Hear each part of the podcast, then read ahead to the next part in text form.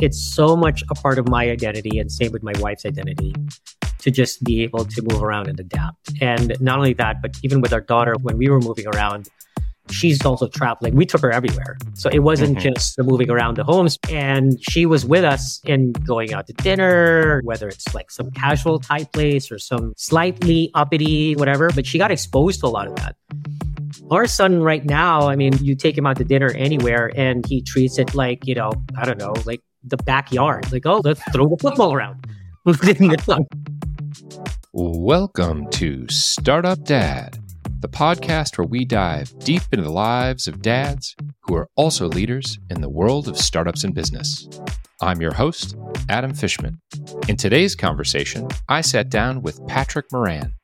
Patrick leads growth marketing at Robinhood, and prior to that, has had an illustrious career at Houzz, Spotify, Yik Yak, and Netflix. He's a husband and the father of two kids in our conversation today, we spoke a lot about cultural identity. Patrick is from the Philippines originally and shared his thoughts on raising kids in the U.S. as immigrant parents. As someone who has traveled around the country and the world, Patrick reflected on managing that set of values with having a son who really only knows life in one place. We also talked about a new topic for Startup Dad how we manage and care for our own aging parents, and especially how to do it when they live very far away. Patrick also shared his top tips for international travel with young children. He's got some great nuggets of wisdom you won't want to miss. Also, Startup Dad has a new merch store. Amazing gear for all the startup dads and moms in your life. Check it out at www.startupdadshop.com. I would like to welcome friend of mine, Patrick Moran to the Startup Dad podcast. Patrick, it is a pleasure to have you here today. Thank you for joining me on the show. Thank you so much for having me. I can't wait to have this conversation. And by the way, go blue. Go blue is right. Patrick and I, fellow University of Michigan graduates, and they just won the national championship and then proceeded to lose their head coach in the football team. So we're all excited and elated. And then a little bit of a letdown. It's like a bittersweet thing. It's like what I was telling you earlier. I feel like Robert De Niro in Awakenings, you know? I love that example. But hopefully, we haven't lost everyone with our minute of football banter. So we're going to move on to, we're going to spend most of today talking about parenthood, talking about fatherhood. But to give people a sense of who you are, tell us a little bit about your professional background. What are you doing now? What have you done in your career? Yeah, sure. So I currently head growth marketing over at Robinhood. I basically spent the last, I used to say 10 years, but that was five years ago. So I I spent, I would say maybe the last decade or so in sort of marketing roles for consumer companies. So I essentially rode the wave of a lot of these, you know, mobile companies that came off of iOS and, and Android. But it's been an amazing experience. I got to spend time during the earlier days at Netflix when they were launching originals I was at Spotify right before we went public, you know, and I got to experience even some companies that maybe didn't do so well. So I was at Yik Yak for a little bit and loved my time there. But, you know, sometimes these things don't go your way.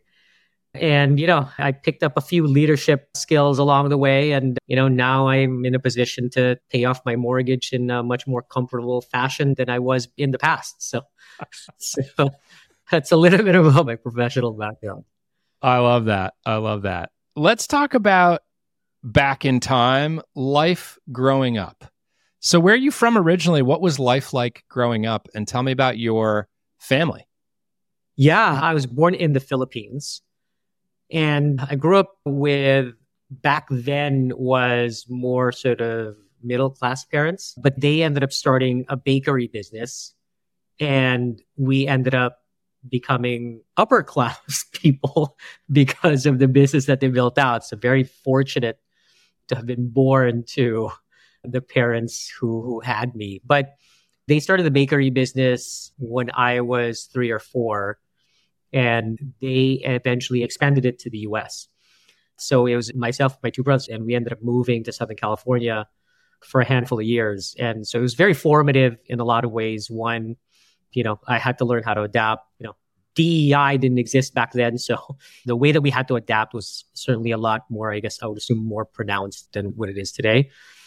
We moved a lot. They were very busy. So we had to sort of learn how to take care of ourselves from homework to entertaining ourselves to whatever wrestling that we were doing as kids, you know, just to ensure that nobody broke any bones. But then we moved back to the Philippines. My parents expanded the business fairly sizable enough in the US that they were able to build operations here and then move the family back there so that my brothers and I could finish school over there. It was one of the things that they just, you know, wanted to make sure that we kind of grew up with the values that they were much more accustomed to. Mm-hmm. But I think what happened there was I just had this longing for leaving the country. I just didn't feel like that's where I belonged. So right after college, I moved to New York, not because I thought that that's where I would belong, but I was just like, well, all the movies were telling me to go move to New York. so I watched The Devil's Advocate and I want to meet those people. and I'm being candid. And candidly, my, my girlfriend, who's my wife now, ended up taking a, a job at the UN in New York. So mm. there was mm. also that. But yeah, that was life growing up. It was a series of a lot of moving, a lot of adapting. And I think the through line, at least for me personally, and all of that was sports. So that's why I very much got, you know, very much sort of attached to playing sports, to watching sports, because that was my way to to sort of acclimate and assimilate with, you know, with new friends in new areas. Yeah. So you mentioned that your parents moved you and your siblings, you said two brothers, right? Back to the Philippines after coming to the United States, being in Southern California, moving around a lot because they wanted the value system that they had was more aligned with life in the Philippines than here. What does that mean? I am pretty much a dummy when it comes to the Philippines and the cultural differences and values. So I'm just curious to hear what it is that was so different for them and why they kind of wanted to go back. I think there's a couple of things that was fairly important to them I guess I can sort of break it down in, into maybe three areas to be a little bit more focused, right? So I think maybe one is probably just religion. They were Catholics, and then eventually they became super Catholics. Mm. Um, so I think, you know, being in an environment where, you know, maybe Catholicism isn't maybe the predominant value system around. Mm-hmm. And we went to Catholic schools. And to be quite frank, I don't know of any other way to turn people into non Catholics by, sending them to Catholic school. That's probably the best way to throw them into non-Catholic. But I think it, it, was more that and it's sort of the surrounding sort of values that comes with that, you know. And I think this is the, the, the second one, right? not, not that the first one isn't common, but the second one is fairly common, I guess, amongst a lot of immigrants that we know is just the value that they put into just academic achievement is just very high. And the thing is like the school system that they wanted us to be a part of was just outside of their price range. And not only that, but even the value system within the schools, right? Because then you end up going to schools with just extremely rich people. And so that's in itself sure. is also, you know, sort of outside of what they value. So that's the other thing. Whereas, you know, they're much more familiar with the educational system in the Philippines and, you know, just the academic rigor, I guess, that some of those educations sort of, you know, instill. And so they were much more comfortable with that. And I think the third thing is one of the things I think that's extremely important just within the culture, and especially with my parents who are obviously old school, is their first cousins are practically like their siblings. Mm. So it's a massive mm-hmm. family. So people travel in droves. And so I don't know if this will get me into trouble, but whenever I go to Costco, I live in the South Bay, I go to Costco and you see droves of families walking around in Costco together. There's a part of my brain that's like, what are you doing? Like, why are you taking, and then there's another part of my brain that's like, well, that was me, you know, sure. Stater Brothers back in the 80s with my grandparents and everything. So, yeah. you know, there's that. And I think it's just the proximity to to family, you know, that I think that they didn't really have here that they wanted yeah. us to be a part of. So I'm sure there's more, but you know, it's like year after year that those three things don't happen or those three things don't meet their standards. Mm-hmm. And then the focus becomes even more acute. And then, you know, you go through Christmas, and back then, obviously, there's pre-internet, and people are calling you collect, and then you know everybody's celebrating on the other end of the phone. Yeah. And, you know, here you are grinding on, you know, freaking bakery, right? Yeah. You know, they're just like, time to pack our bags and send these kids back home. Yeah. I have two reactions to what you said there. The first is I'm glad that you mentioned Costco. There's nothing more that I love than actually a solo dad trip to Costco. Love a dad trip to Costco. I will walk through Costco by myself on Father's Day as a treat to myself. So that is one thing. Second thing that you mentioned is the bakery. Yes, the bakery. So, funny story about that. When my brother was a young lad, he told my parents that he wanted to start a bakery. And my brother's not a morning person. And he is now, but he wasn't then. And they were like, you know, that's great. We really want to encourage you. And also, do you know you have to wake up very early when you run a bakery? And he was like, well, what do you mean? And they said, well, those folks who run the bakery, they're up at like two and three in the morning starting cooking the baked goods. And he was like, you know, I don't want to run a bakery anymore. and so that was the end of that. Well, I'd But- rather a nightclub. How about, a, exactly, exactly. But thank you to your parents, right? Even though they kind of dragged you around to different places, it does sound like they were able to provide a pretty good life for you growing up. So that's great. So tell me a little bit about so you wanted to get out of the Philippines, you wanted to try something new. And it sounds like you escaped to New York with your then girlfriend, now wife, who I take it is also from the Philippines. And now you have a wife, you have two kids, you have a dog, which you mentioned is your favorite kid. So tell me about how did you meet your wife and tell me about your kids. And we can talk about the dog too. It's actually kind of interesting because the way that I actually met my wife is very indicative of the culture that I grew up in, which definitely has a lot of influence into how I'm raising my kids and, you know, the, the level of influence it has, I guess, on, on the decisions I make. But I'll take a step back. I'll provide a little bit of an analogy. What I love about the US and about Europe is that when you find your tribe, the size of that tribe is significant enough where you're able to relate with people who are practically three or four degrees away from you. Right. So, for example, I'm quote unquote, right? So, not necessarily me, but quote unquote, I'm from the Midwest and I could be from, you know, Missouri and you could be from Michigan. And we will get along to some degree because compared to the people from the West Coast or the East Coast, you know, there's a certain set of values that we, you know, potentially share. But the other aspect of that dimension is that you're, you know, three or four degrees away where it's not like your parents knew each other. It's like, oh, I know this area or I know this place, etc. And I think I find the same thing when I meet a lot of, you know, just friends from Europe. The Mm. difference, so the Philippines is somewhat similar, but the circle is significantly smaller. And Mhm. so it's practically two degrees away. And Yeah. that was one of the things that I sort of didn't like about the Philippines is that everybody sort of knows each other within the circles. And so it's very much a situation where it's like, oh, who are their parents? Oh, where do their parents come from? Oh, what's their last name? Or what's their lineage? Mhm. You don't say what's their lineage, but I do have a literal translation of that in Filipino where it's like, oh, like that's really a question. So mm-hmm. going back to your original question, so we were of the same circle and I accidentally met my wife in her 16th birthday. So she invited a friend and his name was Franco. And in the invitation, Franco was allowed to bring two other friends. So Franco plus two. And I happened to be the other friend. So that's how I met her in her 16th. But it wasn't like I, I started dating her after that. Wasn't That's- love at first sight. Not at all, because I was more the type of person who like going out and, you know, into sports and, and maybe not so ideal boyfriend. Yeah, I was 16. Well, what are you going to do? And then she was Yeah. very much the ideal daughter. So th- there was really no attraction whatsoever. It was more like, oh, you're Franco's friend. Great. Like, okay, you know, go have some, you know, alcohol that you hid somewhere in your pants or something like this.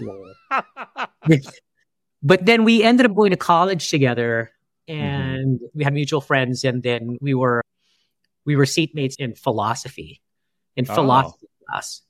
And she was extremely studious. She took classes very seriously. And I took math seriously, not philosophy though. and then it just, the, the relationship kind of like blossomed from there. Oh, and by the way, not that everybody in the Philippines owns a bakery because I don't want to, you know, I provide that perspective, but her family also owned a bakery. Owns a bakery? well, now the seven people that listen to this podcast are going to be very disillusioned by the careers of people in the Philippines. everybody's, oh, you're part of the bakery business. You and uh, the other 350 million people, or however many, uh, 75 million people. But her family also owned a bakery business. And so we had fairly similar childhoods. We're sort of, you know, opposites to some degree and just sort of blossomed that way. We had the same set of friends. And, mm-hmm. You know, her parents approved of my parents, and my parents approved of her parents. Very important. Question for you Would it have happened for the two of you if the parents didn't approve of each other? Is that a thing in the Philippines where like that would have been like a, you know, Romeo Juliet situation? It's not as I guess as bad as it probably was maybe in, mm. in the 60s or, or earlier. Yeah. But it, it probably would have made a difference. It still happens now. But I mean, I think the, the other thing too is just Philippines is, I mean, for better or worse, we kind of consider ourselves the 51st state. So mm. it's about as Americanized as, as you could get to, to, yeah. to, a certain degree. It probably still would have happened. I mean, I think the ship was strong enough to make it happen, but it certainly wouldn't have been as happy. The family gatherings would have been a little less comfortable. Yeah. yeah. So you met your wife at a young age, came to the States, you ended up staying here and you have family together now. And this podcast is called Startup Dad. So we're going to talk about your kids for a bit and your thoughts on parenthood. You have two kids. And tell me about your kids. They're you like a decent age spread between your two kids, right? Yeah, I think a lot of that was just zero family planning. And then I think yeah, just a part of it is just life. Just, just a lot of things in life just getting in the way. But we have a daughter who's very much like my wife in a lot of ways. And, and so she's a freshman now in college. And I don't know if, if saying this is going to give her like a complex, but I really would have wanted her to go to Michigan, but she chose not to go to Michigan. as long as she didn't go to Ohio State, I no, think we're going to be okay. She's not no, there, is she? Okay. No, no, she's not. However, however right. uh, I think the contract that I do have with her is whatever it is that she wants to take up for graduate studies it could be in like, you know, historical wushu or something, just so long as she ends up in, in Ann Arbor.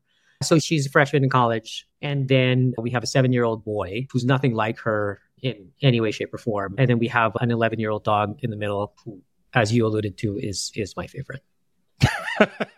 I love that. I usually ask people who their favorite kid is. And in this case, it's the dog. So, you know, my kids are relatively close in age. I know a lot of people end up with kids a few years apart and things like that that just sort of like how the sequence goes or the hormones or whatever. But the age difference between your kids is pretty sizable. How has that been challenging or beneficial to have such a huge gap in age of you know if your daughter's 18 and your son's 7 it's over a decade of difference between the two of them. They, they probably have very few things that they could collaborate on or have in common as they were growing up how have you thought about that? Or maybe I'm totally wrong and it was great because you had a built in babysitter. I guess it also depends on from whose point of view. So yeah, but I think from us as parents, it was much more beneficial to have that gap because, you know, there's certainly many different aspects to it, right? So one is just economical, right? You're just in a better place in life to be able to, you know, to have two kids. And then I think, yes, I mean, to your point, you know, we have like, or we used to have a babysitter and Henry, our son, just completely adores his sister. And yes, right. So, so there's also that. I think, candidly, I think it was beneficial for us as parents because, you know, you learn, right? And the thing is, like, we had time to learn. So it wasn't like we had a kid, you know, that, that's three years apart. I mean, these kids are practically what 11 years apart. Yeah. So when there's an 11 year gap, there's enough time to, you know, to absorb what you did in the first go round and sort of all the mistakes that you made. And do a retrospective. exactly. And then try to make it up on the second one. The, the, problem is we assumed that the second one would be like the first one. And that was oh. just, oh. I, I don't know if there was a much more the more wrong assumption that we could have made. And it's extremely beneficial also to our son because, you know, one, you have much more yeah, I guess you have wiser parents. He has wiser parents, and you know he has certainly has much more patient parents, just given our age. But I mean, for our daughter, it was a little bit different. The experience is different, and I don't know. I'm sure it's a mix of positive and negative, but we moved around a lot. Mm. I moved from New York to Ann Arbor to various places in California, you know, and also trying to figure out even just marriage wise, right? Like, okay, am I working? You're working, or how are we going to do the, the finances if if I'm going to graduate school? She, she got exposed to that, mm-hmm. and I mean, I think maybe some of the positives of that are, you know, she's, certainly very independent. She's obviously very self sufficient but we just trust her. We trust her decisions. We trust the decisions she, she, she makes at, at this age. And I think, you know, a lot of that maybe is just her innate sensibilities. But I think also a lot of it is coupled with the fact that she really had to fend for herself for all these years. Yeah. And so we're like, okay, well, now that this little boy is very much shielded from a lot of that, we sort of wonder, you know, what's going to come out of that, you know, as, as he grows up. Like, is he ever going to move out of the house? You know, that's the one of the sticks where it's yeah. going to be completely dependent on us. But yeah, I think those were maybe some of the things that, that at least for us, that we, you know, yeah. we've thought a lot about. That's really interesting what you mentioned about sort of the different lived experiences, I guess, that you've had, that your daughter's had, and now your son has. And, you know, your daughter was kind of dragged around to some of the different places that you went just by the nature of how old you were and how much change was happening in your lives. And then now you've settled and you live in Northern California, not too far away from me. And your son is here and only knows this place as home. And so you kind of don't get that grit by osmosis, that independence, right, of, of dragging someone around to different places. And that's a bit in conflict with your own lived experience. How has that shaped some of the decisions that you make in regard to raising your son? And how do you instill that in him even though he's not getting it via osmosis anymore? It's a really great question because it's so much a part of my identity and same with my wife's identity to just be able to move around and adapt. And not only that but even with our daughter when we were moving around she's also traveling we took her everywhere so it wasn't mm-hmm. just the moving around the homes but well i mean my wife and i were younger so our tolerance for alcohol was a lot higher and so we would have dinner out more, like significantly more. Sure. And she was with us in going out to dinner, you know, whether it's like some casual type place or some, you know, slightly uppity, like, you know, Italian place or whatever. But she got exposed to a lot of that. Our son right now, I mean, you take him out to dinner anywhere and he treats it like, you know, I don't know, like the backyard. Like, oh, let's throw the football around. we, can't do that. So I think there's that. But I think the one thing that we are trying to emphasize, and I guess fortunately that we're able to do at this stage in our lives, is to travel. Mm-hmm. And so, you know, we try to make it a point where we travel a lot. I mean, it's also something my wife and I love to do. Mm-hmm. But, you know, he gets exposed to new areas and just gets exposed to new things, um, especially if it's outside of the country. So we try to get him exposed to that. But I think eventually, I think ideally we would want him to I don't know, take like a two week class in, you know, some other country, you know, in the summer or, you know, or if like we go on vacation, he can, you know, do something more independent. But it, it's definitely something that we actively think about because the, one thing that we don't want is for him to think that Northern California is the only part of the world that exists. Sure. You know, I mean, it seems like he likes STEM, you know, which great, perfect place to be in. Yeah. But, you know, at the same time, it's like, I hope it's not because it's the only thing he's exposed to. Mm-hmm. You know, I hope there's, and so we want to expose them to, to so much more. So I think the travel is one, being able to study in, in places, I guess, is another. And then I think the other thing too, which is particularly important to me, my wife, maybe not so much, but particularly important to me, is to get him exposed to as many sporting activities as possible. Mm-hmm. Because the friends that you make in t-ball is different from the friends you make in soccer, is different mm-hmm. from the friends you make in basketball. You know, you, there's a through line through all of them, but the types of people, the interests and things like that, I guess differ. Candidly, if there was a cricket one, I'd get him into cricket. I just haven't found one. But like those are, yeah, I guess that I guess maybe that's our way of sort of manufacturing yeah. Um, you know, sort of diversity of experiences, despite the fact that we're now more settled in, in this one place. Yeah, I can see that. I can see that for sure. So I do want to ask you, and this is a little tongue in cheek, but I think you probably have good advice on this. You travel back and forth to the Philippines a lot with your family. I think that's probably pretty important to you. A lot of your family is still there, right? And your wife's family. And so you're recently back there. I'm sure you went back and forth a lot when the kids were younger. So that's a long flight. I, as a young dad, was terrified of long flights with my children. We just took our kids to Europe for the very first time because I was so terrified about long plane flights. And now it feels like they're just at the age where they could make it, you know? What are your door busting tips for long plane flights with children?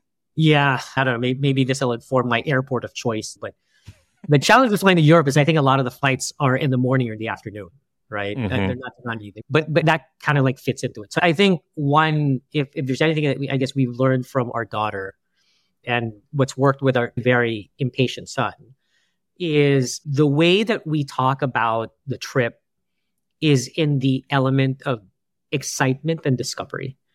Mm-hmm. So wow, like, you know, it's such an exciting time to go do this. So if it's a Philippines trip, it's to go meet with family, to go to these beaches, whatever. If it's a Europe trip, it's to actually see these things. And, you know, so there's the excitement, the discovery, and a part of that is the plane trip. And so, you know, part of that is going to the airport. And, you know, the preparation goes into packing and all of that. So by nature, I think even with my daughter, there is just this positive, and I think that that's really important. The second thing is for any of these longer flights, I really try to book it in the evening. So I try to mm-hmm. book an evening flight because two things happen. One, you know, obviously he sleeps through the night. But the other thing is we get there in the morning, afternoon, and you're forced to deal with jet lag. As opposed to getting there at night where you're forced to now try to figure out how you can sleep in, you know, like two hours right? Yep. And the thing is, like, I need my daily, nightly dose of everybody loves Raymond to, to doze off. And I, and I can't just get into the hotel, take a shower. I was like, all right, uh, like, how do I log into everybody's Raymond?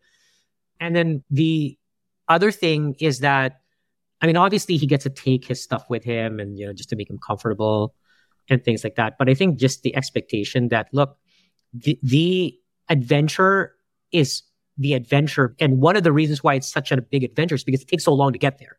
Mm, you know, and so, you know, I think just, okay, well, well, can you get along with it? And, and I think a lot of that is, is sort of psychological. Then there's obviously, you know, his iPad and, and he gets to download the shows that he wants for the, for, like, that's the only time he gets to do that. It's the only sure. time he gets to use headphones with the iPad. So he gets some of these rewards, you know, and things like that. But other than that, yeah, I mean, especially the ones that leave in the morning, the afternoon, it can get tough because then he starts to start to question, like, what is this for? Like, well, why are we doing this? right. He's in the yeah. middle of something. Can't be interrupted. Can't, can't be interrupted. So kicking the seat in front of him, you know. So yeah. Oh man, kicking the seat. Whew, that's a tough one. Well, thank you for those door busting tips. I appreciate it. The one tip that my wife and I agreed not doing is giving him any sleeping pills. So it's mm. like, you know what? No drugs. Yep. Our parents had a different philosophy in life. Sure. This one, we're like, all right, no matter what happens, no drugs. So right. Yeah, I mean, generationally, you used to have parents that would give their kids like a little whiskey before they get on the plane or something like that'll help you put you to sleep. Eh, it's probably not very culturally acceptable these days to do something like that. Yeah. Maybe the closest you get is melatonin a yeah. melatonin gummy. Yeah, because um, God forbid he likes it. Right. problem. it's about random school nights. Like, go to bed. Well, where's my sleeping pill? Like, where's my melatonin? Like, kid, yeah. you're six years old. Like, yeah, you don't get that. Okay, so on a serious topic, I wanted to ask you about raising your kids in the U.S. as immigrant parents yourself. And there's sort of all this cultural identity wrapped up in that right? Your parents moved you back to the Philippines because that was important for them. You left the Philippines to come and assimilate more into the United States. And then you go back and forth between the two places. But, you know, your kids, I don't know how they identify. Do they identify as American, as Filipino American? So I'm just kind of curious to hear a little bit about your thoughts on how you're raising your kids and their cultural identity because it's so different than like your parents and you and just kind of cascades from there? I guess there's a couple of layers to this. I think one layer is maybe common to most immigrants. And then there's a deeper layer in that, which is very specific to, I guess, our culture in the Philippines, right? And I guess, you know, sort of what's what's common, I guess, among most immigrants is, you know, sort of the value system, right? So, okay, well, here are the values that are important to us growing up, you know, respect for parents, whatever they may be, right? A certain level of respect for parents, you know, a certain set of expectations on educational attainment, you know, a certain level of expectation insofar as what your eventual profession is going to be and things like that, right? Especially coming into a new country because one, the bet that you're making is that I left my older situation because I'm betting that this newer situation is much better according to the values that we have. And by the way, I'm going to tell everybody about it at home through Facebook, not directly, indirectly through pictures and what have you people smiling, right? Sure. But that's, I guess, what's common. The interesting thing, though, about being, I guess, Filipino is that the level of, I guess, association and sort of patriotism is very different. So I guess as a culture, we take pride in being able to assimilate but for mm-hmm. whatever reason, that level of pride isn't associated with being or basically saying that we're from the Philippines. It's, hey, we've been able to assimilate. Like, hey, look at all these sports that I like and look at all the food that, you know, and all the cultural sort of nuances right. that I can speak to. And look that, how American I am now. Exactly. And I'll take pride in that. Right. Yeah. But I won't necessarily take pride in the, you know, you know, whatever, talking about the government or, you know, the like the monetary system of the Philippines, whatever it is. Mm-hmm. And I think that finds its way down to my kids. And so I'll talk to friends and what have you about a lot of these things, you know, about how they're parenting. And a lot of them are just like, you know what, it, it doesn't even really matter to us whether they identify themselves as Filipino American or Filipino, so long as they identify themselves as American in some way. And so the way that that then feeds into the actual behaviors is okay, well, language right? So like, how do we actually think about language? So do we actually even, you know, talk to our kids in Filipino?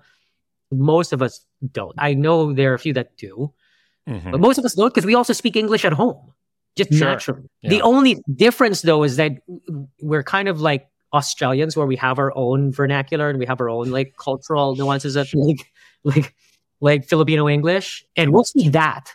And we want our kids to learn that but that's different from Spanish, right? That's different from Latin sure. Americans, from people from Europe or people from India or even China, where language plays a very big role in their culture. And that's what they speak at home. So now you have kids who are bilingual. In our household, they're like fake bilingual because they know American English and like Filipino American English.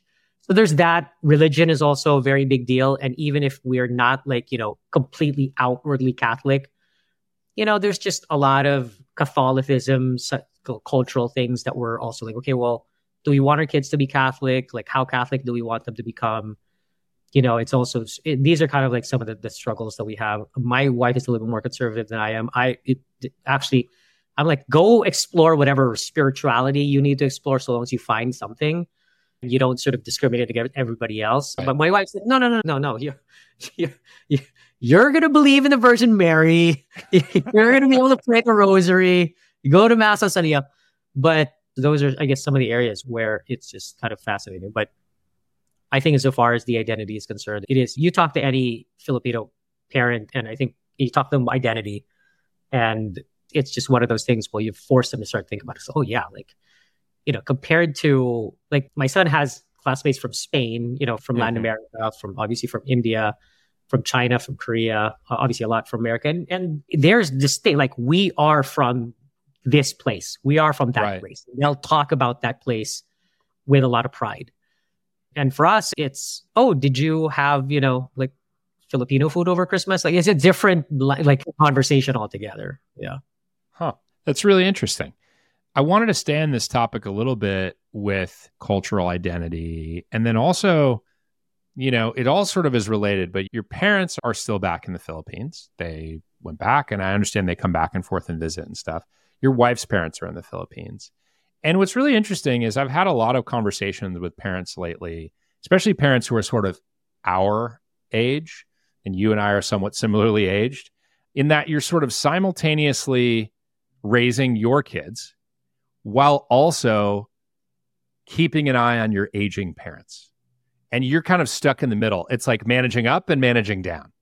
And I'm really glad in our prep for this call that you brought that up because I just had this conversation with somebody else who's talking about the trials and tribulations of aging parents. And one of the things that I'm really curious to hear about from you is this sounds like maybe it's even more complicated because you have parents that don't live near you.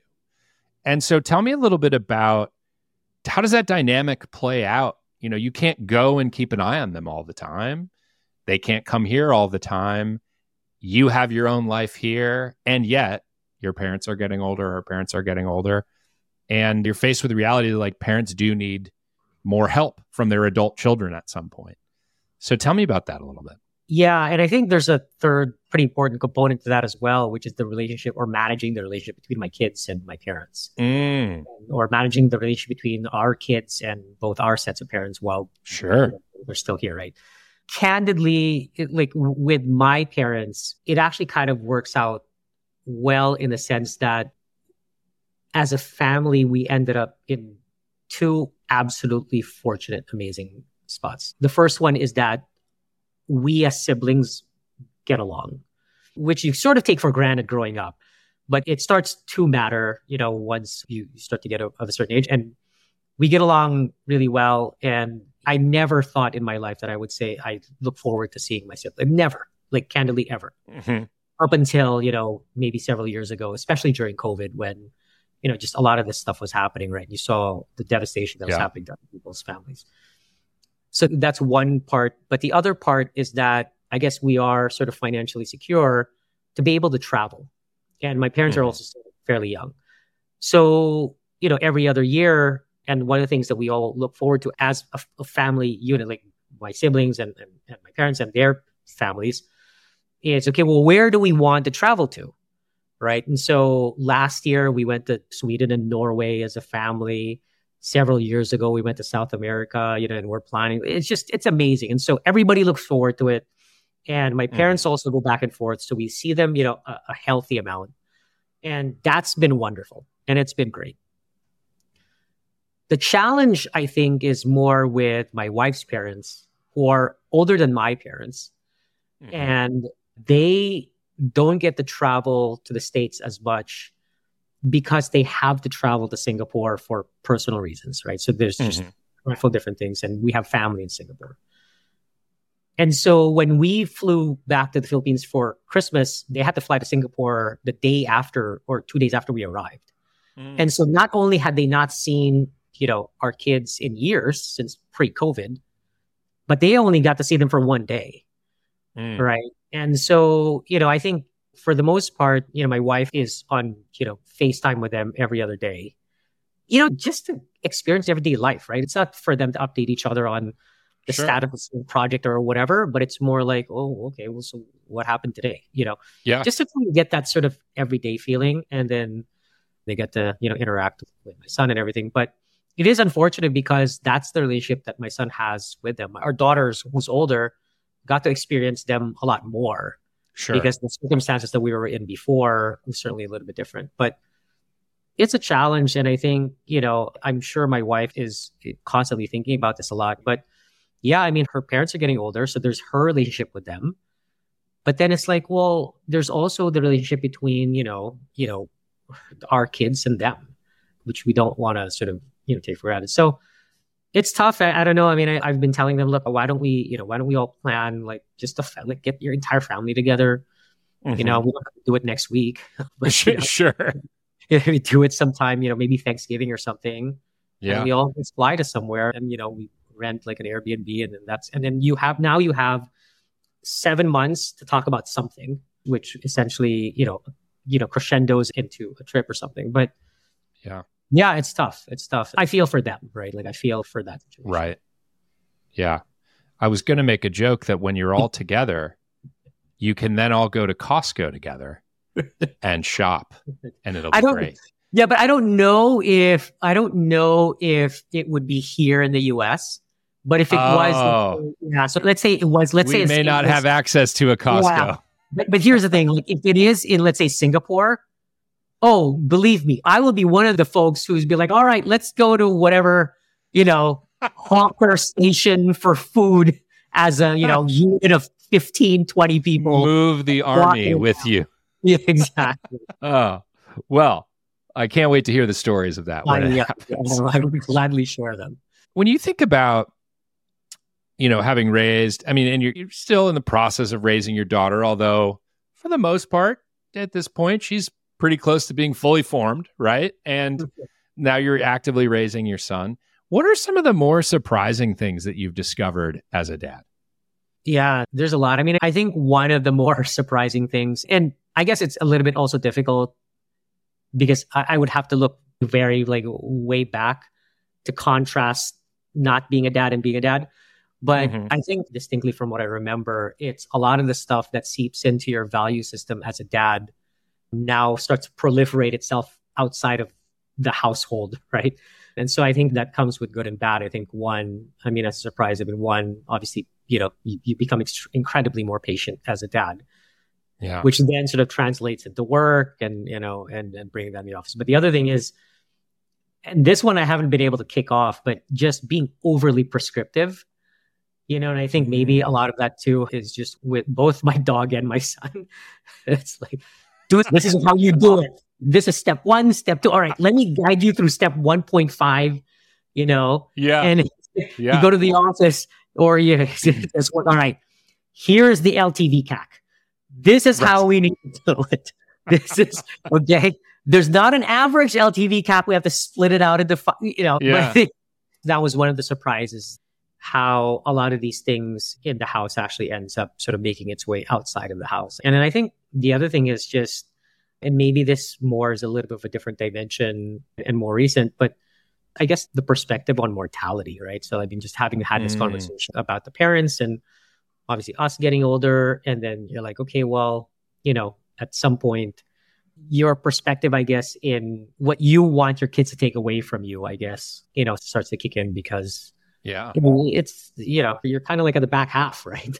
You're- right what is the legacy That that you're going to leave Yeah. And Yeah. so I, that was surprising to me was actually that mentality that, that would kick in, you know. so you and I are both product of the 80s, right? Of the parenting styles of the 80s, which are very different than the parenting styles of today. Do you ever find yourself slipping back or having to actively fight against kind of the learned behavior of being parented in a certain way versus how it is appropriate to parent kids these days? Absolutely. So I guess the analogy that I have for this is, I guess, one for the both of us being very avid sports fans. And, you know, you see either a kicker, you know, miss like a field goal or a soccer player like miss a penalty or coach, you know, provide like a missed call or something like that. And then, you know, as a fan, you look outside and then you take that one very specific action or decision and you're like, I would have done it differently. I would have done it Sure. this way. And it's the obvious way you would have done it, right? But the one thing I think that we all don't necessarily take into consideration is the level of cognitive load and the amount of decisions it took to get there and the amount of like physical and emotional exertion to get there, right? Sure. And I completely like translate that into fatherhood where it's one thing for me at least. So like, all right, my wife and I talked about this and this is how we're ideally going to raise our son or our daughter and, and what have you. And this is what we're going to do. And the things you're making those decisions at your full cognitive load. Well, at your, you know, you have full cognitive capacity at that point, Right. Right. You're at 100%. And physical capacity. Yeah. But then when you're at 5%, or when you're like sort of writing red, yeah. right? I have to make the effort because that's when I slip back into 80s parenting. Right. And 80s parenting, I mean, I'm sure for you, but definitely for me was I'm going to look at you. And if you don't follow, I'm going to scream at you. And if you don't follow that, then it's over. Sure. Right. Yeah. And, and, and so it was very strict, authoritative. Just do what I'm telling you to do. You know, and if I catch you, that's it. But if I don't catch you, fine. Just keep doing whatever you're doing. Just make sure I don't catch you. You know, and it, it just, it slips in, right? So it's like, okay, well, you know, everybody's tired at the end of the day and my son still wants to play. And now it's like 80s parents starts to come back. Mm-hmm. Right. And, and I think that's when that comes. So, Yeah. you know, I just try to get ahead of it, but there's 5 million things going on. But yes, it happens quite frequently, most Yeah. especially during the week. Oh, sure. Most common. Everyone's toast. Nobody has the energy to make the best decisions with the most calm demeanor possible. No, the I only one that makes the best decisions in the weeknights dog? in your household is the dog. That's the, the only one. I knew it was coming. he knows what's going on. He knows everybody's temperament. You know, Yeah. He knows I should just leave the room and go sleep for like six hours. exactly. You know? He's Yeah. done his thing. He's walked, whatever he's Yeah. done. He's like, I'm gonna make decisions and just Yeah. observe how you know this wreck of a family. Just you know, So when you think about kind of the lessons learned and again also like you mentioned you had some reps with your daughter and you got to kind of internalize and retrospect and then you had another kid and you're very different but like you learned some things right just like we learn from good and bad experiences at companies and stuff like that have you developed any particular parenting frameworks or guardrails or anything that you fall back on or find super useful I guess earlier on, there's one time where I, I was just a little bit, I, I, I say a little bit concerned that my daughter wasn't picking up certain subject matter at school as quickly as Mhm. maybe, let's say her some of her classmates, right? And, and a lot of the things that I was always told this, you know, in her own time, in her own time. And, and obviously when mm-hmm. you're younger and your first parents, like really, like in her own time, like, like that's, it sounds like a consolation prize. Like, but one of the things I think my wife and I ended up discovering was this thing called, I think, Erikson's stages of development. And I think basically his argument is that at certain ages, people develop certain types of areas of maturity and it impacts their motivation and their learning facilities, right? Or sort of the way that they learn. I think in a lot of ways now, maybe some of the guardrails that I have is that, okay, well, at this age, let's say for my son, he's learning the consequences of making mistakes and Mhm. building confidence. Yeah. Right. And so as opposed to trying to hammer home that he needs to get a 1600 in his SATs, you know, 10 years from now, whatever, it's okay, well, let's build on this particular stage because that's, you know, that's where he is in his life Sure. which is very different from the sort of the more linear way that I used to think before, where it's like this person, like my daughter, has to be great in sports and has to be great in academics. And I saw Tiger Woods like playing golf when he was two, so my daughter's gonna play soccer when she's three, you know. And it's like, and it doesn't work that way because they all there are areas, I guess, of development that needs to be established as a foundation before you build a new foundation on top of that. And it took me a while to sort of figure that out, but I guess that's maybe one sort of mental framework, I guess, that we have. I love that. And the Erikson stages of development. We will link to that in the show notes. That's a keeper. Yeah, I know it's Erikson something, but I remember just reading it many years ago. We'll find it. Yeah. I have a way. Yeah. There's this thing called the internet. I don't know if you've heard of it. It exists, I'm told, on computers and also devices in our pocket. So I don't know. It, will- we it certainly didn't exist in the 80s when I needed it, but it's true. This Yeah. is true. All right. So, partnership, super important when you have kids, super important at work, but also very hard to agree 100% of the time with your spouse. Where is an area that you and your wife don't always agree on when it comes to parenting? Uh, wow. Uh, you've basically opened up a can of worms on like.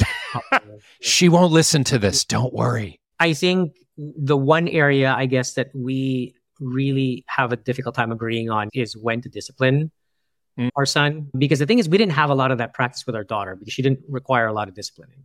Sure. And then the other thing too is that again, like you know, I was not only was I a child of the '80s, and I am sure you could relate to this too, but I also played a lot of sports. And if your coach screams at you, you just do it. Right. I had good coaches, right? It's not like I had like you know Sure. growing up in soccer and everything.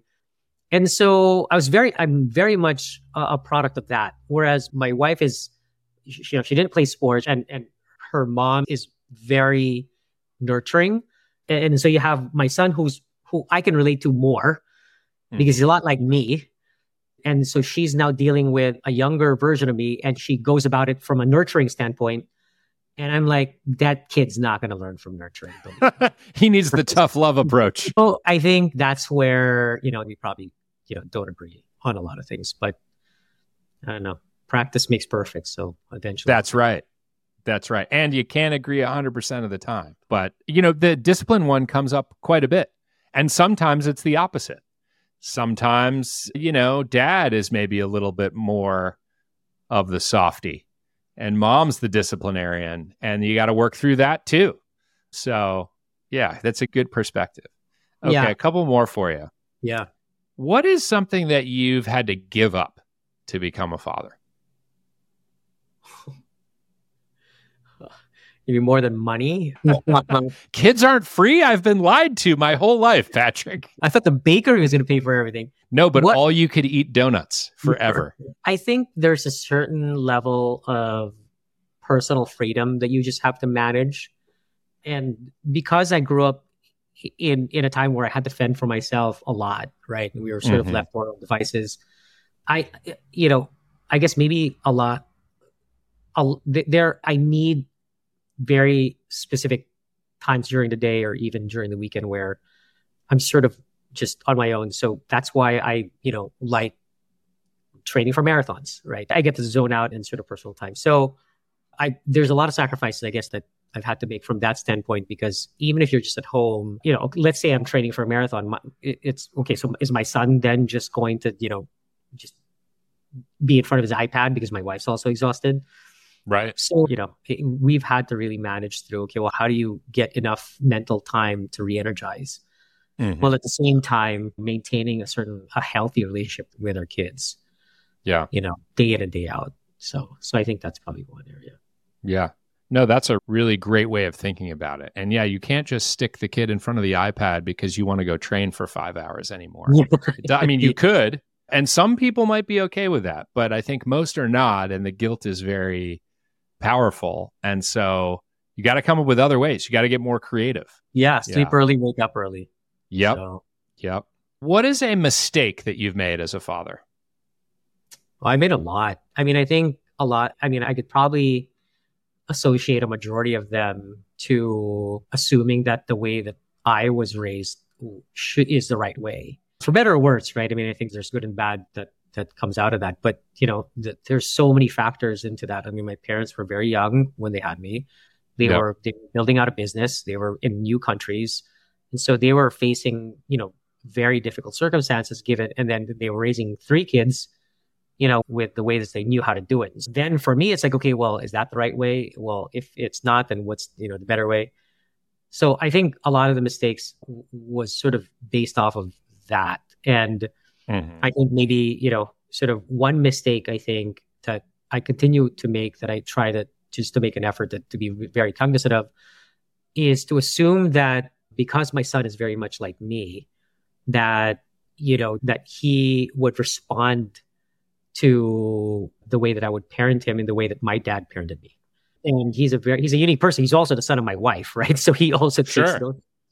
And so as you know, he, he's also a very unique individual. You know, I've had to, you know, I guess be very specific about my parenting style in a way that he would respond, you know, versus the way that I I would respond if I were his age, right? Makes a lot of sense. All right. Let's say people want to follow along with Patrick, find him on that thing called the internet, support you in your journey. What's the best Yeah. way for people to connect with you or or find you? Yeah, LinkedIn is great. You know, just Patrick Moran, Robinhood. There's another Patrick Moran who was a CMO of Canley. He's a great guy. That's not me. He did not grow up in the Philippines. I can tell you that much. That And Patrick Moran is going to get so many requests now. he might be a dad. I don't know. You know, but yeah, we'll find Well, out. yeah. We'll get him on the show yeah. if he is. right. Yeah, and then I had a podcast. I, you know, I might still pursue it. It's called Finding Market Fit. About it's about marketing. But yeah, those are the two places that, that people can find me. Well, you know, I do love that podcast. I was a guest once, Finding Market Fit. We'll make sure we link to it in the show notes. Okay, awesome. Time for rapid fire. Are you ready, sir? Let's do it. Here are the rules of rapid fire. There are very few rules. That is all. I ask you a question, you respond with the first thing that comes to mind, and then we move on. All right. What is the most indispensable parenting product that you have ever purchased? A Tesla. I want to know how that's a parenting product, but we're gonna going to stop there. What is the most useless parenting product that you've ever purchased? I don't know. Spicy junk food, and it's useless as a My- parent. Yeah. My kids asked me the other day if we could put spicy Cheetos, flaming hot Cheetos in the macaroni and cheese, and I said 100% no, that's disgusting. Which one of your kids is your favorite? Oh, the the dog. Why is the dog your favorite? This dog. So he's a golden retriever. He's one of the best looking dogs ever. Yeah, when he was a lot younger, I pro- this is probably the closest I've ever felt to, to feeling like Eric from Entourage. You know, walking with Vinnie Chase, but that's how I felt. Just people would just come up to the dog. It, it was amazing. Awesome. Also, apparently the only one that listens to both you and your wife in the Oh, household. Yes. In the morning when we have to go and everybody has to like move along, he's the only one who's listening. Love that. What is the most frustrating thing that has ever happened to you as a dad? Well, I mean, I think one of the more frustrating things as a dad was we were living in Ann Arbor and there were signs all over the place to not to turn the pipes off in the winter, you know, Ah. because, well, yeah, be, because they would start to freeze and they could burst. And the things I didn't read any of that, even if it was just all around us. But anyway, the, the, to make a long story short, I turned off the pipes before, you know, going on vacation that Christmas. We came back and the entire ceiling should have basically it, it, the, the pipes blew up and, and the ceiling kind of like just fell apart. But the interesting thing about all of that, or that was the mistake that I made. But then my daughter wrote about it in her kindergarten class, and the business school newspaper picked it up. and, so I'm walking around, you know, campus, and I didn't even like before I even knew that the newspaper had picked it up. Like these certain professors who couldn't, you know, who didn't know anything of me. I'm like, oh, you're the guy who like shut off the pipes during Christmas. You must not be from here or anywhere cold. And I was like, no, we're from New York, and you know, and we don't care about the pipes out there. I mean, it was Sure. So turning off the pipes and then your daughter wrote about it for Yeah. kindergarten and Yeah. it made the newspaper. news newspaper. She- Oh, yeah, yeah. I love that so much. Yeah. All right. Do you have a favorite age for your kids? I don't know. That's a good question. What about a least favorite age? Oh, anything up to three. With two kids and a dog, what is your take on minivans? That's why I bought the Tesla. Well, somebody else on the show referred to the Tesla as a minivan, and I'm like, I don't think that quite counts, my friend, but Yeah. we'll allow it. Okay. When is it acceptable to start blasting Christmas music? I think I can still ask you this question because we are not quite out of the winter time yet. In the Philippines, there's a thing called the Ber months.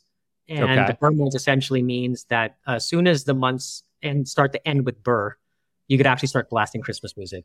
So no, no joke, but Spotify, Mariah Carey's Christmas song actually spiked on September 1st and nobody in the US could figure out why. And, then And it's the we dug into it, Philippines. Realized it was because the Philippines started to play it in September 1st. Oh, that is amazing. I did not know that about the Ber months. I just Yeah. thought, oh, it must mean it's the cold months. Burr, No. cold. No, Nope, no, it's months that end in a BER. yes. Got Yeah. it. Yes. Awesome. Which Disney or Pixar film are you secretly or not so secretly a fan of? So I actually started crying during Inside Out when I watched it with my daughter because it was a story about you know a kid who was 12 who was, who moved around Mhm. and I very much relate with it. So and she was just like, "What? Why are you crying? Like, what's wrong with you? Why are you sobbing in this movie?" Yeah. But I have a soft spot for that movie. For those who don't know, story of a kid who gets uprooted from the Midwest to move to San Francisco because her dad is starting a company and she plays ice hockey. That is the story of my life, by the way. From the Midwest, play ice hockey, moved to San Francisco, work at startups. There That's go. my life. I had a very similar reaction as you. You know, there's a sequel to that movie coming out. I am um, very excited. I cannot wait. Okay. What is your worst experience assembling a children's toy or a piece of furniture? There was one. So we had there was a basketball thing that it was a basketball ring that my son and I were very excited to put together. But there was one screw that held up the pole to the base Mhm. that I ended up using for the ring. And the thing is, like, the grooves of the screw ended up sort of like peeling off because I screwed it on so hard that Uh-huh. it didn't now work when we unscrewed it to put it the base. Yeah. So my son has no patience. I just completely lost my lid, and we just ended up. There's the end of the movie with in in in Office Space where they beat the crap out of the the printer Yes. or yeah, With a baseball bat. with the baseball. Bat. That was basically myself and my four year old son with the basketball. we waited for that thing for three weeks. So Oh, no. No. Okay. Now, this may be a unique answer for you because you have a golden retriever. How long can a piece of food remain on the floor in your house and you will still eat it? it depends on where in the house. Okay. Yeah. Okay. If it's a garage, then never. Um, but if it's uh if it's a kitchen, then yeah, then, then it's fine. All right. And final question for you How many times have you said, go ask your mother this week? This week, Yeah. I mean, I'll just average it out seven times two from fourteen. So twice a day, Yeah. every week. Morning and evening. I love it. Yeah. All right. Well, that brings us to the end of our rapid fire round. Patrick, thank you so much for joining me on Startup Dad. It's a pleasure to have you, and I really appreciated our conversation. Thank you so much, Adam. I had a lot of fun. Thank you for listening to today's conversation with Patrick Moran. If you enjoyed the show, please subscribe, share, and leave me a review. It'll help other people find this podcast. Startup Dad is a Fishman AF production with editing support from Tommy Heron. You can join a community of over 9,000 subscribers and stay up to date on my thoughts on growth, product, and parenting by subscribing to the Fishman AF newsletter at www.fishmanafnewsletter.com. Thanks for listening and see you next week.